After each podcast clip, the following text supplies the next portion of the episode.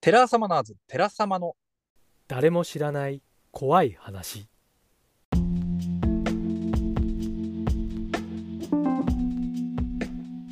はい、えー皆さんこんばんは。こんにちは。お疲れ様です、えー、怪談ユニットテラサマナーズテラサマのおてもとでございます。どう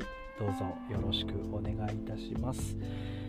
またまた、えー私のソロ回ということで今回収録させていただいているわけなんですけどもはい、えー先日ですね夕暮れ海遊さん相方の夕暮れ海遊さんと久しぶりに2人揃っての配信やらせていただきました。はいでそれが終わった後でもねいろいろお話ししたんですけどもこうやはりこうソロ会として2人撮れる時に撮ってどんどんそのポッドキャストの方を賑やかにしてこうよという話にもなりましたので、はいえ早速ではあるんですけどもあまり息継ぎをしない状態ではあるんですけども、えまたまた、私のですね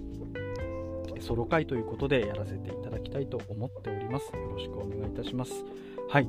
えー、ユニットとしましてはですね、えー9月16日に、えートークショーがあるということで、もうじきですね、詳細の方発表できるかなと思うんですけども、あの事前予約なしの、まあ、当日のですね、先着順で、えー席に座っていただくというような形になっておりますので、ぜひともですね、えー当日、えー川崎アトレさんの方でぜひとも、えー来ていただければ幸いでございますね。何話そうかねなんて話をしてるんですがね、まああのいろいろこう怖い話をしたり、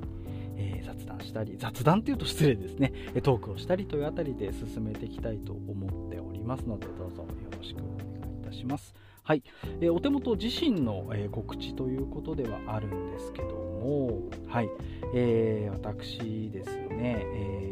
8月4日の金曜日22時夜の10時から翌朝5日の午前6時まで、スペースの、えー、ツイッターのスペースの企画としてですね、えーオールナイト14という、えー深夜ラジオ的な企画をやらせていただきます。まあ、さんさんツイッターの方ではご告知させていただいてるんですけども、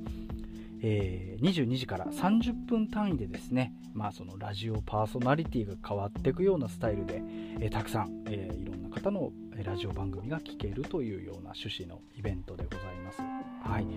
えー私、えーパーソナリティとしては、えーまず私お手元とそして、えー、師走田五郎さん武田芽衣さん甲斐シャさんいつでもうち、えー牛光時さん佐藤風さん熊部屋さん宮代明さんヒゲパンダさん山本陽介さん怪奇財団化けの川さん佐伯翼さん演技担ぎさん小田切大樹さんということで、まあ、あのいろんなですね、まあ、の主にというかほぼ、えー怪談の語り手の方なのですが、まああの特にですね怪談を語ってくださいとは指定しておりません。もう30分間皆様のお好きなように好きなことやってくださいというふうに伝えてますのでまあそれぞれの方がですね趣向を凝らした30分をえ届けてくれるんではないかなというふうに思っております。ぜひともですねあの Twitter のスペースの方でお聞きいただければと思います、まあ、もちろんねベストはベストはですねま8時間もぶっ通しで聞いていただくという形がやはりベストですね。あの1日ぐらい夏の1日ぐらい夜更かししてもいいんじゃないでしょうかというあたりで言わせていただくんですがまあのさすがにね皆様生活もございますでしょうしいろんなご事情あると思いますが、えー録音は残しますのでねぜひともあここ聞けなかったここ寝落ちしちゃったななんていうところがあればぜひともですねあのそのあたりこう聞いていただきたいななんていうふうに思っております。はい。というわけでねぜひともよろしくお願いしたいなというところではございますね。はい。であとはまあ先にあのですねいろいろと告知事をさせていただくんですがあのこちらのですね寺様のポッドキャストはお便りを随時募集しておりますのでね。あのこのポッドキャストの概要欄なんかにも Google フォームのリンクがございますのでそこからですねお気軽にも何でも構いませんのでねあの何でしょうかこう好きなことを「いや今日疲れたわ」とか「今日アイスこれ食べたけど美味しかったわ」とかもうそんなので構わないんですよ。はい。そういった形でですねあのぜひともいただければと思いますのであの何卒ですねよろしくお願いいたします。というわけであの前置き長くなりましたがお手元のソロ会行ってみたいと思います。よろしくお願いします。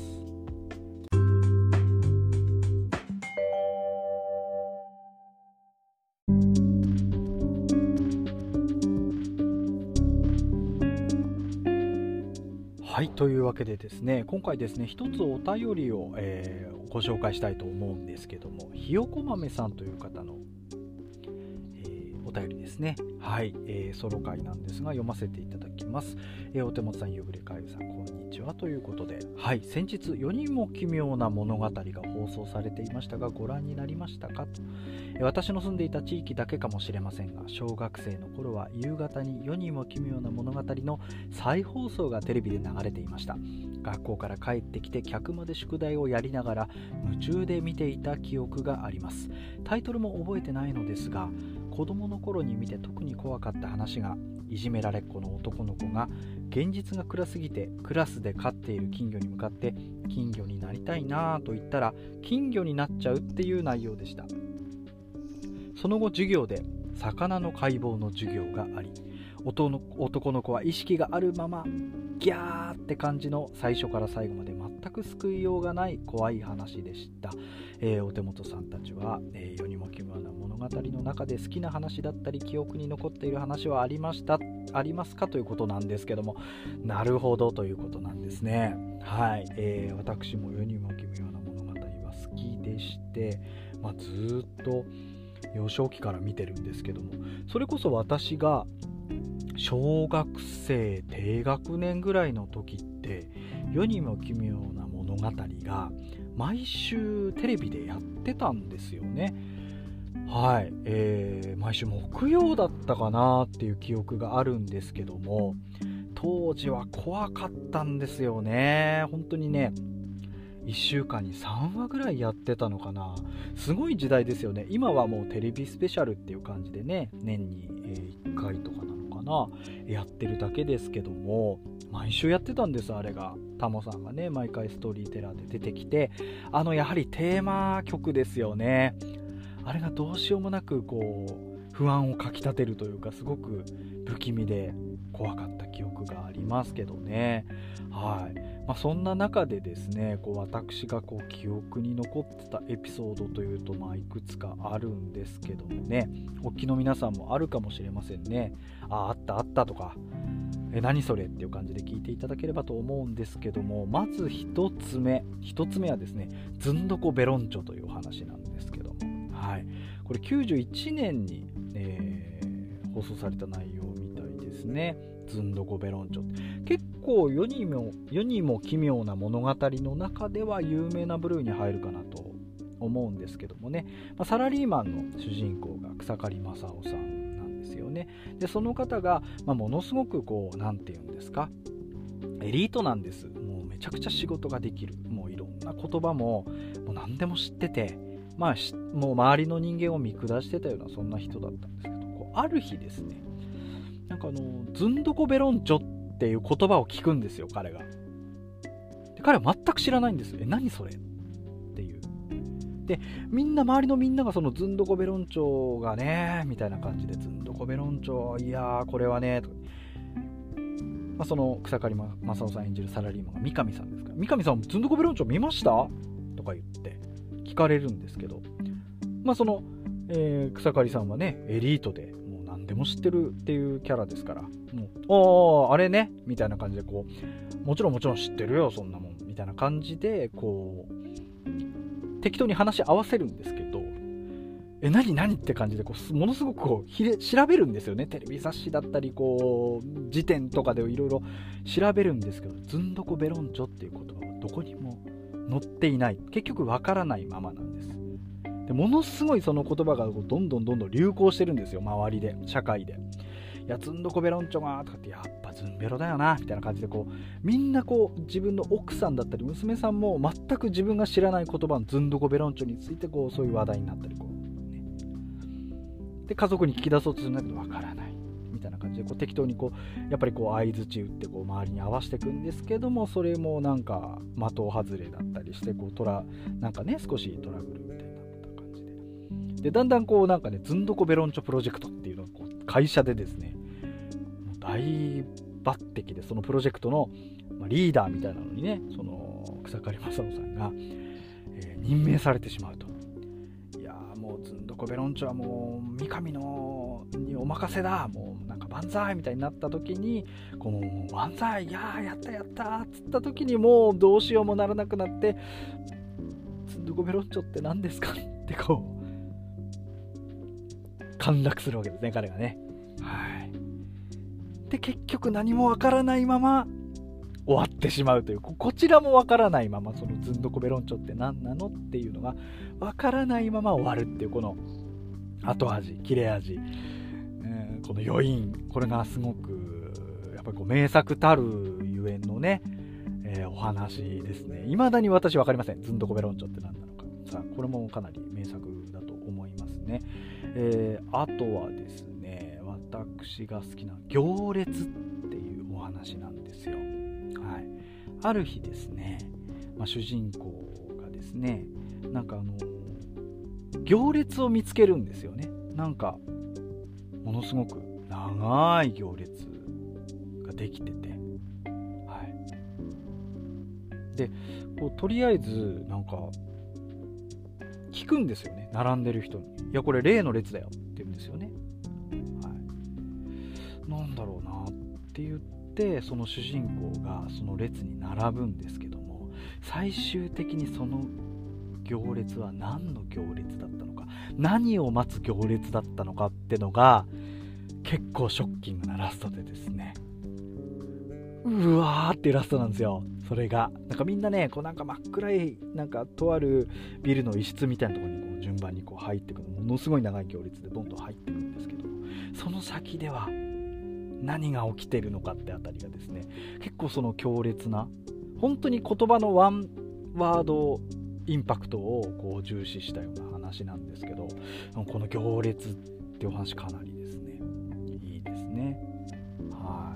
い。いやこれねあのそのまんまなんですよ。はい。そのまんまのオチなんですけどもいやこれ例の行列だよってねそのまんまのオチなんですけどもただそこに至るまでの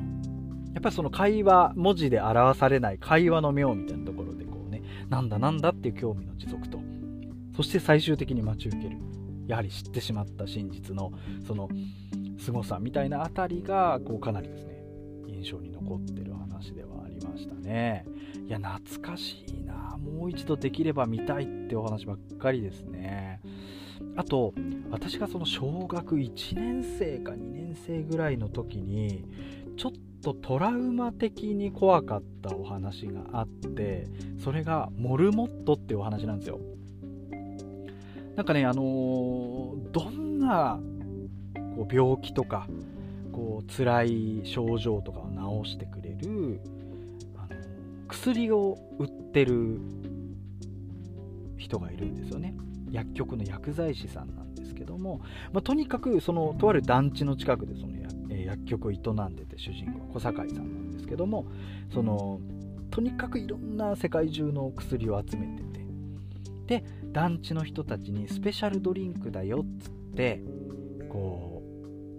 う渡して飲んでもらってでそのいやあの薬は効きますわ元気になりますわみたいなことをみんなに言われてこうねもう信頼を得てる人なんですよ。なんですけどもダイエットにも効くしもう何にでも万病の薬みたいな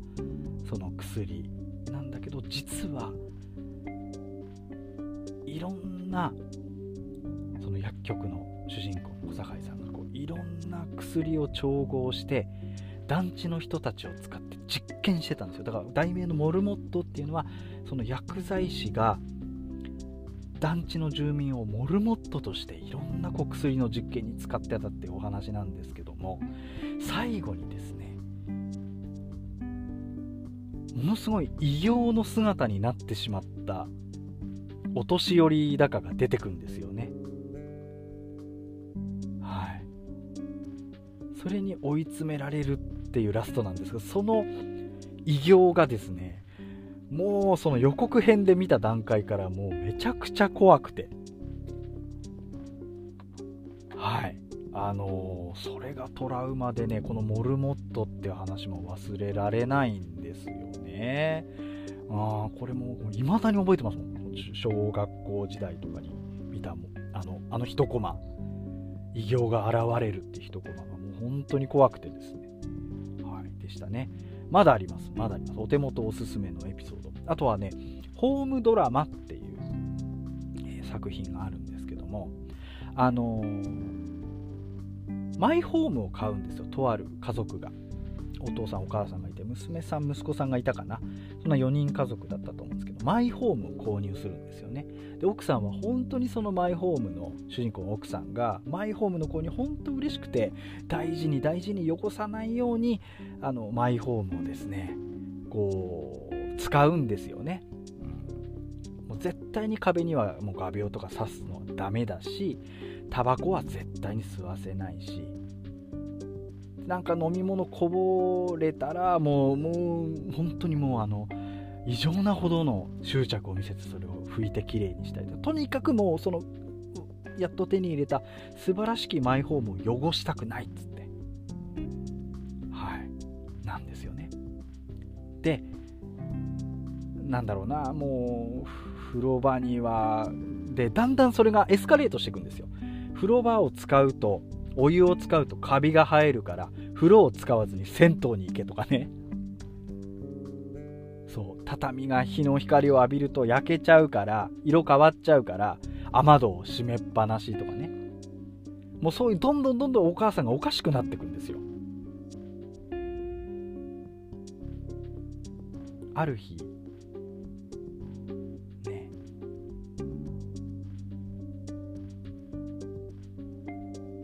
ワンちゃん。壁かなんかに風呂床だっけな？なんかを傷つけちゃってワンちゃんそのお母さんがね段ボール箱に犬詰めて川に捨ててっちゃったりとか。どんどんもう異常性を増してくるんですよね。最終的にその娘さんがですねもうテーブル汚しまくってお絵かきしてアイスクリームかなんかもうぐちゃぐちゃに部屋をしちゃってるところをお母さんが見ちゃうわけですよね。お父さんと息子さん。あれ夜になっても娘帰ってこないなーなんて。どうしちゃったんだろうねなんて言うんですよ。お母さん何も言わないんです。雨が降ってくるっつって。あ汚れちゃう汚れちゃうって言ってもう壁とかね雨で屋根が汚れるって嫌だっつって必死でその雨の中出てって家の屋根にビニールシートをであたりで終わるんですよ。この話傑作だと思うんですよね。もうその段階踏んでお母さんがどんどんおかしくなってくっていうのがねあるんですよね。だからそのなんだろう一つのことに執着していった挙句に何かこう異常なことが起きて破滅するみたいな話って結構その世にも奇妙な物語のね一つのこう定型だったりするんですけどもその中でも特にこのねホームドラマというお話は傑作だと思います。本当に。ゾッとするものがありますね。もう一つその執着まだ続きますよ。はい。これ最後ですけども一つ私が、えー、おすすめしたいのが B サイレントというお話なんですよね。B サイレント、はい、渡部篤郎さんが主人公の話なんですけども作曲家なんですよね。渡部さんが。作曲の主人公なんですけどもあのー、とにかくですねなんかねスランプかなんかに陥っちゃうのかな？確か。ああどうしようどうしようどうしようどうしようっつって締め切りはどんどん迫ってくる。どうしよう。あ曲が浮かばない。どうしようどうしよう。集中しよう集中しようって思うんですけどもだんだん時計の音とかそういうのがもう気になってきちゃうんですよ。チって音が気になってきて時計から電なんか壊すか電池外すかなんかでも時計の音を止めるんです。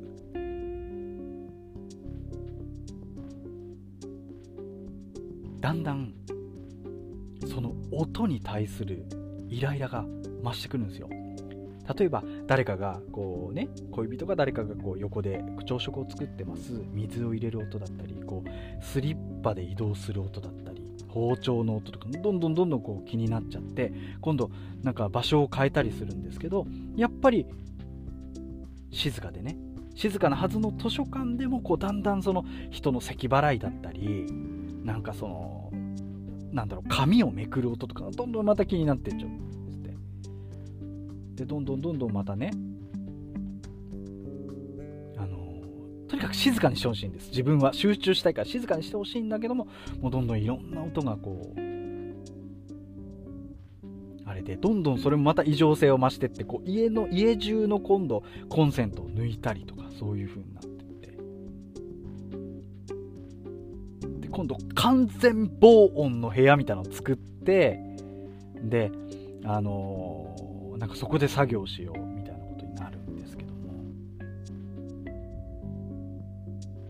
どんそれがね鋭敏になっていくんですその音が気になるっていう感覚が。どんどん鋭敏になってってななんかこう水が滴る音だったり服の静電気の音みたいなのもどんどんどんどんこう気になってうるさいっつって、はい、なんですよね。だからこう静かにしてくれと。周りに対して世界に対して静かにしてくれ。静寂を手に入れたいのにそれが手に入らないっていうのにどんどんイライラしていく。完全な防音スタジオで今度やるんですけども。で今度スタッフのなんかねあのピアスの音とかそういう擦れる音とかがこうなったっつって。でこう最終的にはもう完全な音を吸収してもう何も聞こえない状態の音。部屋。そこを用意するんですよ。完璧な無音の部屋。全ての音を吸収しちゃう部屋っていうのを作ってもう完全な静寂を手に入れちゃうんですよね彼は。ああここでようやく作曲に集中できるって思ったつかの間ある音がノイズになるんです。部屋には誰もいないんです。彼しかいないんですけどもとある音が気になってきちゃうんですよ。それは彼の内側から聞こえる音なんです。大体わかりますかね？もう結末ね。それを彼は止めるっていうところで終わるんですよね。いや素晴らしいですね。この話も結構強烈に覚えてまして。いいですね。先ほどのそのホームドラマもそうですけどやはりこうどんどん異常に異常性を追い詰められて異常性をむき出しにしていって破滅っていう話いいですね、まあ、今後もねいろんなあの世にも奇妙な物語エピソードできてくると思いますけどもやはりこうね長い歴史のある番組ですからそういった名作がありますね。是非ともね皆様もお聞きの皆様もこんな話私好き俺はこんな話がいいぞなんてのがあれば是非ですねお便りでお聞かせいただきたいと思います。はい。長々となってしまいましたが世にも奇妙な物語のお話でした。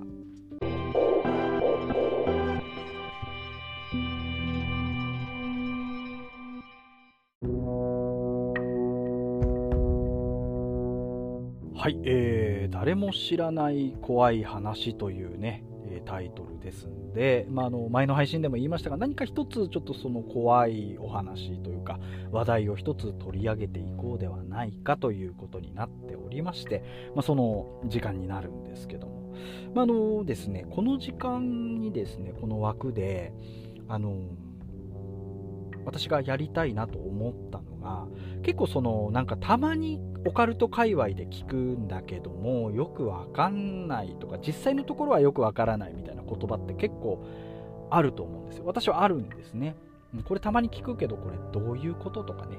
はい。結構あるじゃないですか。なんとか事件とかね。ディアトロフ峠事件って何って。たまに聞くけど何とかね。たまにも聞かないかそんなね。とかね。まあいろいろあると思うんですよね。ディスマンってなんだとか。スレンダーマンって聞くけど何とかね。そういうのがあると思うんですけどもそういった言葉をですねちょっとこう私なりに調べてみてですねこうちょっと話題にしていきたいななんて思いましてね。はい。そういった、えーお手元パートは都市伝説だったりそういうこうオカルト系の話題を、まあ、ちょっとやっていきたいなと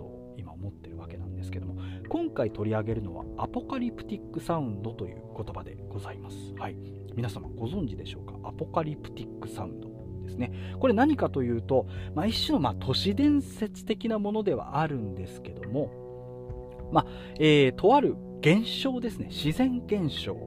です。世界中で、えー記録されている一種の自然現象ということになってますね。はい、これもまあ信じるかどうかあなた次第的な世界なんですけどまさに都市伝説的なお話なんですけども。これ直訳するとアポカリプティックサウンド。直訳すると終末音。週末終わりの末ですね。世界の週末。週末音だったり黙示録の音っていうような、えー、日本語訳が当てられる言葉なんですよ、はい、で一体何かっていうと、まあ、世界中のあちこちで聞かれ聞かれるものなんですが突然ですね大音量で不気味な音が響き渡るっていう現象なんですよ。はい、でこれまで世界中でさまざまな音が記録されて、まあ、YouTube とかに公開されているっていうものなんですよね。はい、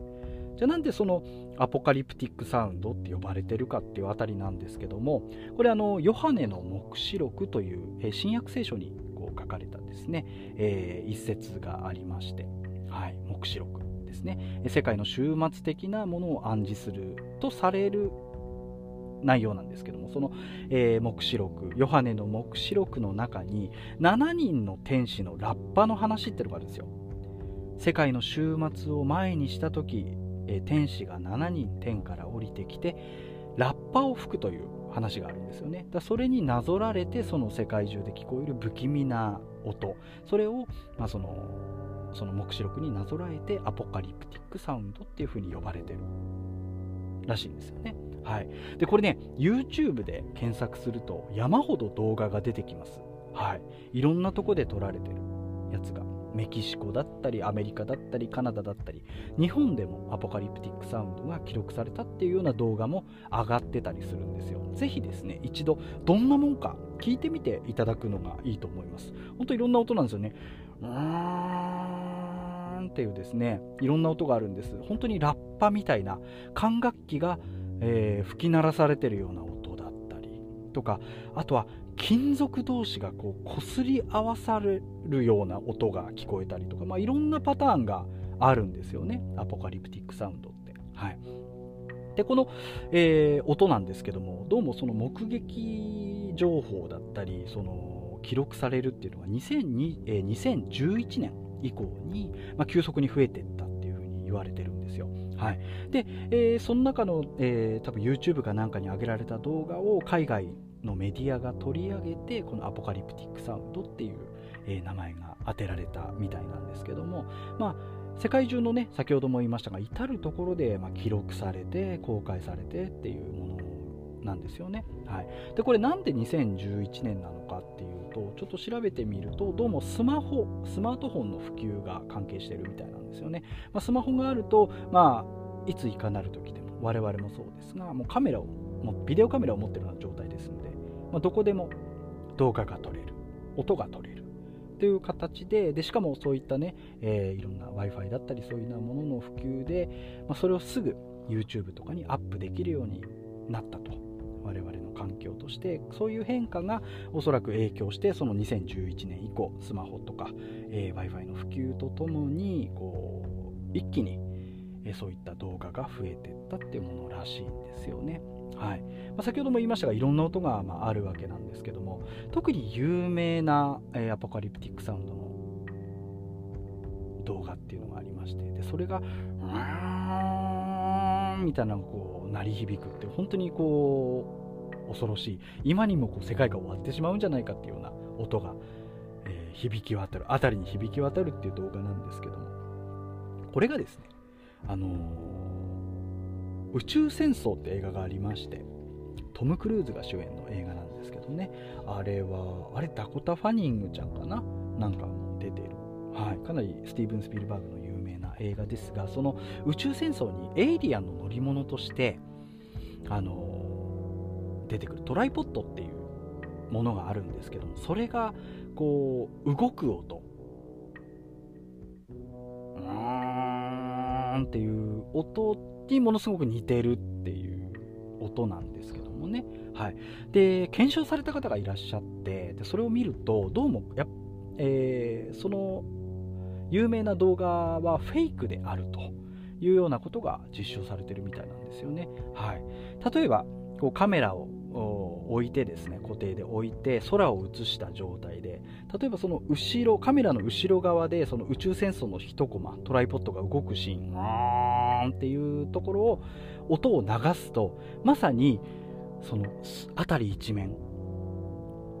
アポカリプティックサウンドが鳴り響いていくような動画が撮れるようなんですよね。だそういうのを使ったそのトライポッドみたいな音は、えー、フェイクなんじゃないかっていうような結論になってるみたいなんですよね。だそういった感じでやっぱこうフェイクも多いんですよ。あくまで都市伝説的な話なんでね。そうなんです。都市伝説的なものなんですけども。でも実際にあるなら私も聞いてみたいなーなんて思うんですよね。聞いたことないですし、うん、ただ実際にそんな音が例えば自分がねこう街歩いてる時とかなんかに突然大音量でそんな、まあ、ある種サイレン的なものがうわーって鳴り響いたらまあビビりますよね。はい。世界の終わりを告げる音っていう風にされてる音が聞こえたらっていう感じなんですよね。うん。じゃあその結局そのアポカリプティックサウンドの原因は何なんだっていうところなんですけどもいろんな説があるんですよ。これなんじゃないかあれが原因なんじゃないかってあるんですけども結論から言うと原因は分かってないんです、はい、謎なんです。その音がもし本当に聞こえたとてそれがどういった原因で鳴ってるのかっていうのが未だ分かってないっていうところが結論なんですけども、まあ、いろんな説があってまず一つが空電の音。空電です。空電っていうのは、まあ、空気中で電気が放電する時の音。はい。これが伝わった時にその放電した時に、えー、そのアポカリプティックサウンドみたいな音が鳴るんじゃないかっていう説もあるんですよね、はい、ただこの空電っていうのが結構限定的な気象条件とかそういう時にしか発生しない、え、自然現象みたいなんですよ。この空電そのものが。だから、えー、実際に、えー、アポカリプティックサウンドは世界中で聞こえてるわけで局地的なものじゃないんですね。例えばこれが、えー、南極でしか聞こえませんよ。南極の一部の地域でしか聞こえませんよ。ってなるなら空伝説がかなり有力になってくるんですけどもやはり世界中で聞こえてるっていうところを踏まえるとこの空伝説っていうのは少し弱いのではないかなっていうふうに、えー、思います。あともう一つ、えー、説として上がってるのは電波の音。電波。はい。これ NASA かなんかがこう言ってたらしいんですけどもその電波のねあの今我々の日常でいろんなところに電波っていうのがこうなんていう飛び交ってるわけなんですけどその電波を音として変換するとそういったアポカリプティックサウンド的な音になるのではないかという説もありますがこれもちょっと決め手にかけるよう気もしますよね。うん、なぜなら電波っていうのはもういろんなもういや至る所に今流れてる状態でその一部変換したからといってそうなるのではないかなというようなところなんですよね。はい、でこの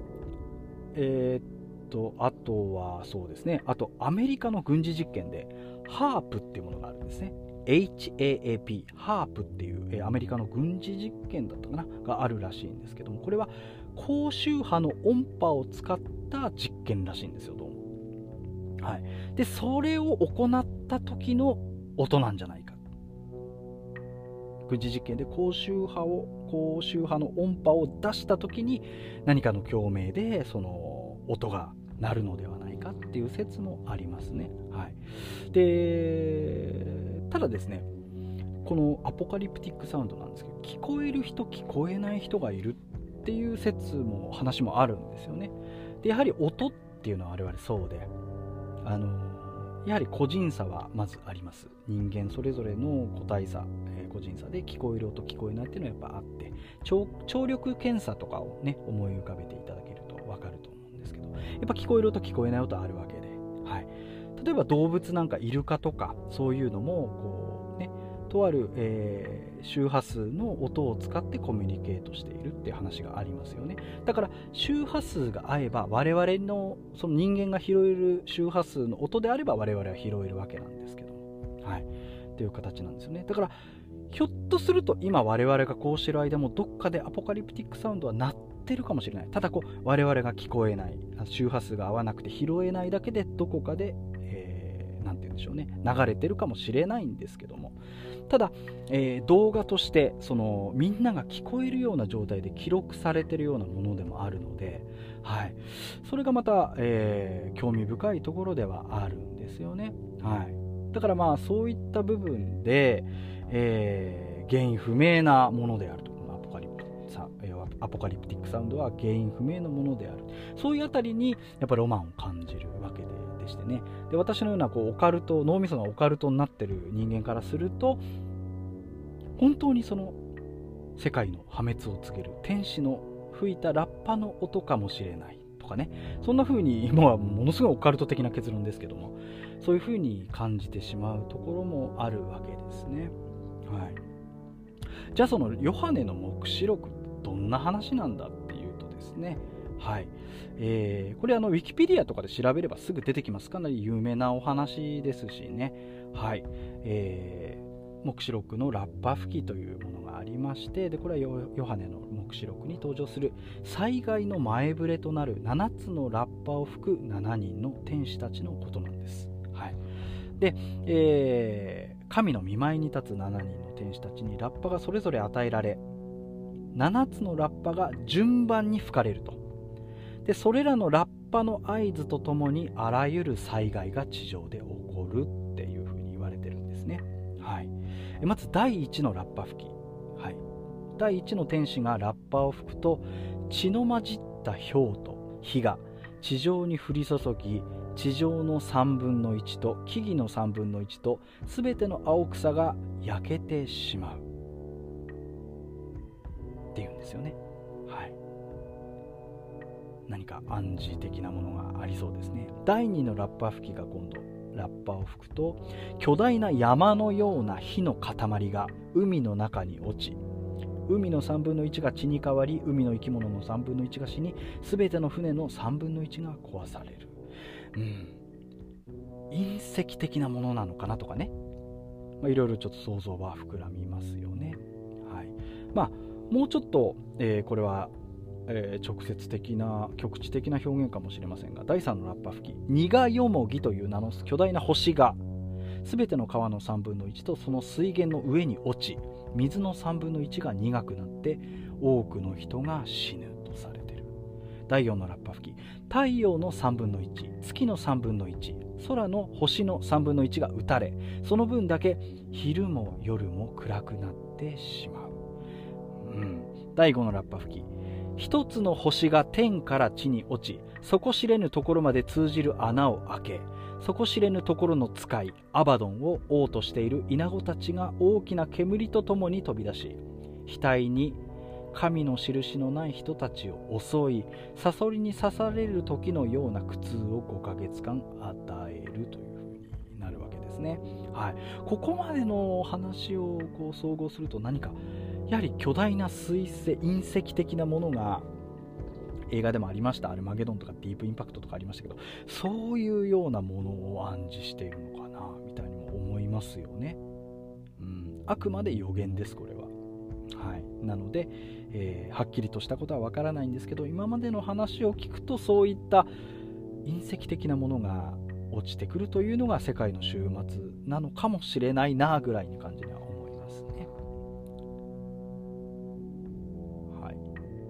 えー、第6のラッパ吹き。これちょっと複雑なので、えー、ちょっと読ませていただきますね。ユーフラテス川のほとりにつながれている4人の見つかいが解き放たれると。彼らは人間の3分の1を殺すために解き放たれ赤青橙の胸当てをつけた2億人の騎兵隊が出陣し彼らの乗り物の口から出る火と煙と硫黄で人間の3分の1が殺されると。そして2人の神の証人、まあ、預言者が登場し42ヶ月間の間予言をし彼らに害を加えようとする者はこの2人の預言者の口から出る火によって滅ぼされる。またその期間何でも思うままにあらゆる災害を起こす力を持っている。この辺りからだんだんこうその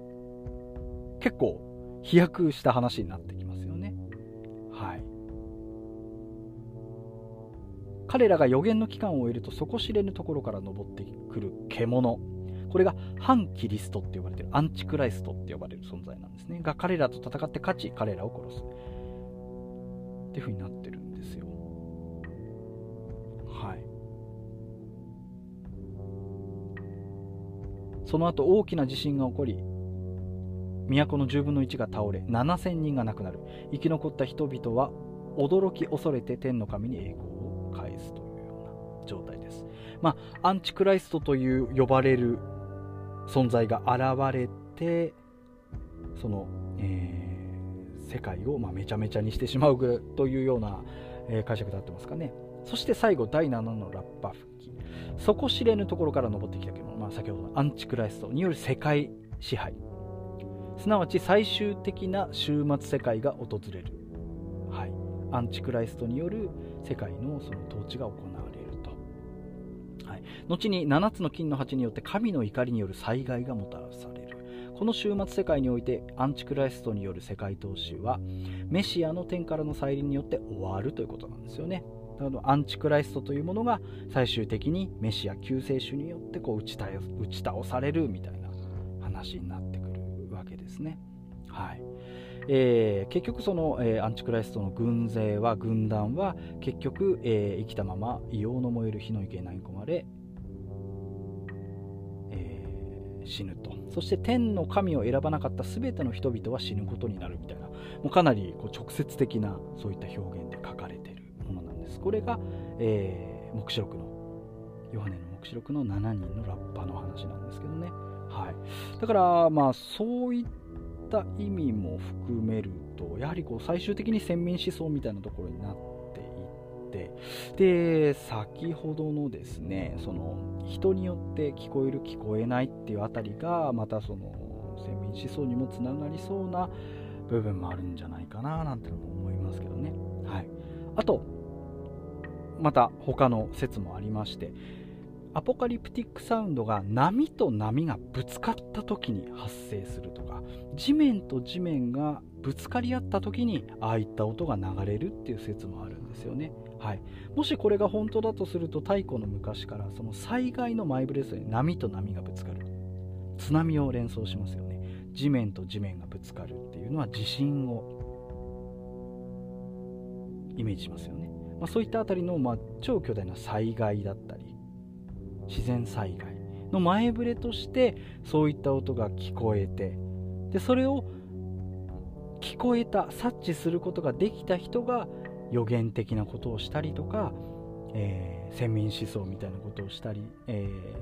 ー、考えになっていくみたいなのはひょっとすると辻褄が合うかもしれないですよね。うんまあ、いずれにせよちょっとまあそのねすいません、えっと、新約聖書とかそういう話になってっちゃったんですが、まあ、今でもおそらくアポカリプティックサウンドっていうのはどこかでこうなっていておそらく今後もその YouTube に動画上がってったり、まあ、フェイクも含めですけどねたりするのかもしれませんしね。もし聞こえたら是非とも記録していただいて私も記録したいと思うんですけどもね。ただ何かやはり不気味な気持ちにさせる音なので、うん、ひょっとするとまあ、いろんな説出しました。結論が出さ出ない。いろんな説が出ましたが、まあ、もしね大災害の予知とか前触れとかになの時になる音であれば何かこう気をつけなければいけないものなのかもしれないですね。いつかこう何か解き明かされればいいなと思うんですけどもあのユーマって言いますよね。未確認動物って言いますけども例えばネッシーっていうとてつもなく有名なイギリスのねあスコットランドかにいる、まあ、ユーマがいるんですけど未確認動物が。巨大なウナギなんじゃないかっていう説もあるんですよ、はい、ただ私としてはネッシーがウナギでもいいんですよ。ネッシーがウナギだったっていうのが本当に突き止められて分かればそれはそれでいいんですよね。だからもしこのアポカリプティックサウンドがしょうもないどっかの工場から出てる音でしたとかそういうもし結末であっても何か一つこう結論が出れば私は別に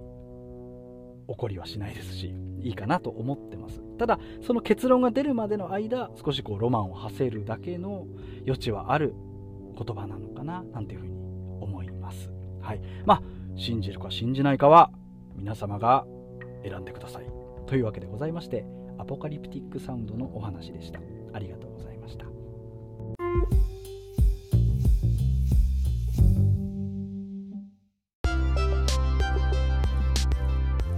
はいというわけでお手元のソロ回でございましたが完全に私が他の配信とかそういうのでやってるような内容ともほぼ内容としてはどんかぶりで申し訳ございません。こういう話しかできなくてと完全にもうお手元の好きな話だけをしたみたいになってしまったんですがまあまあこんな回があってもいいじゃないですか。はい。まあ、のまたですねなんか話題をこう見つけたりですねあのお便りをピックアップさせていただいたりなんかそういったオカルト的な話をさせていただきながら、まあ、あのですねあの皆様に忘れられないようにこう寺様のポッドキャスト更新していきたいと思いますのであのもしよろしければまたお聞きいただければと思います。えというわけでございましてねえ次はかゆさんがやるのかな？またお手元がしょうもない話をあげるのかな？分かりませんが。はい。えーよろしくお願いします。またあとこちらでも告知しますけども寺様の、え夏の、え、特別企画、え、サマーオブサマーオブサマナーズ様々。こちらもですねまたあの朗読の方の内藤彩さんだったり、えー、四国で活躍されてるビア階段の皆さんなんかもお呼びしてそういったポッドキャストも上げてきますので、まあ、あのいろんな、えー、方向で上げてきますのでぜひともお聴きいただければ幸いでございます。というわけで、えー、あっという間ではございますが、お手元の、え、ソロ会でございました。またお会いしましょう。さようなら。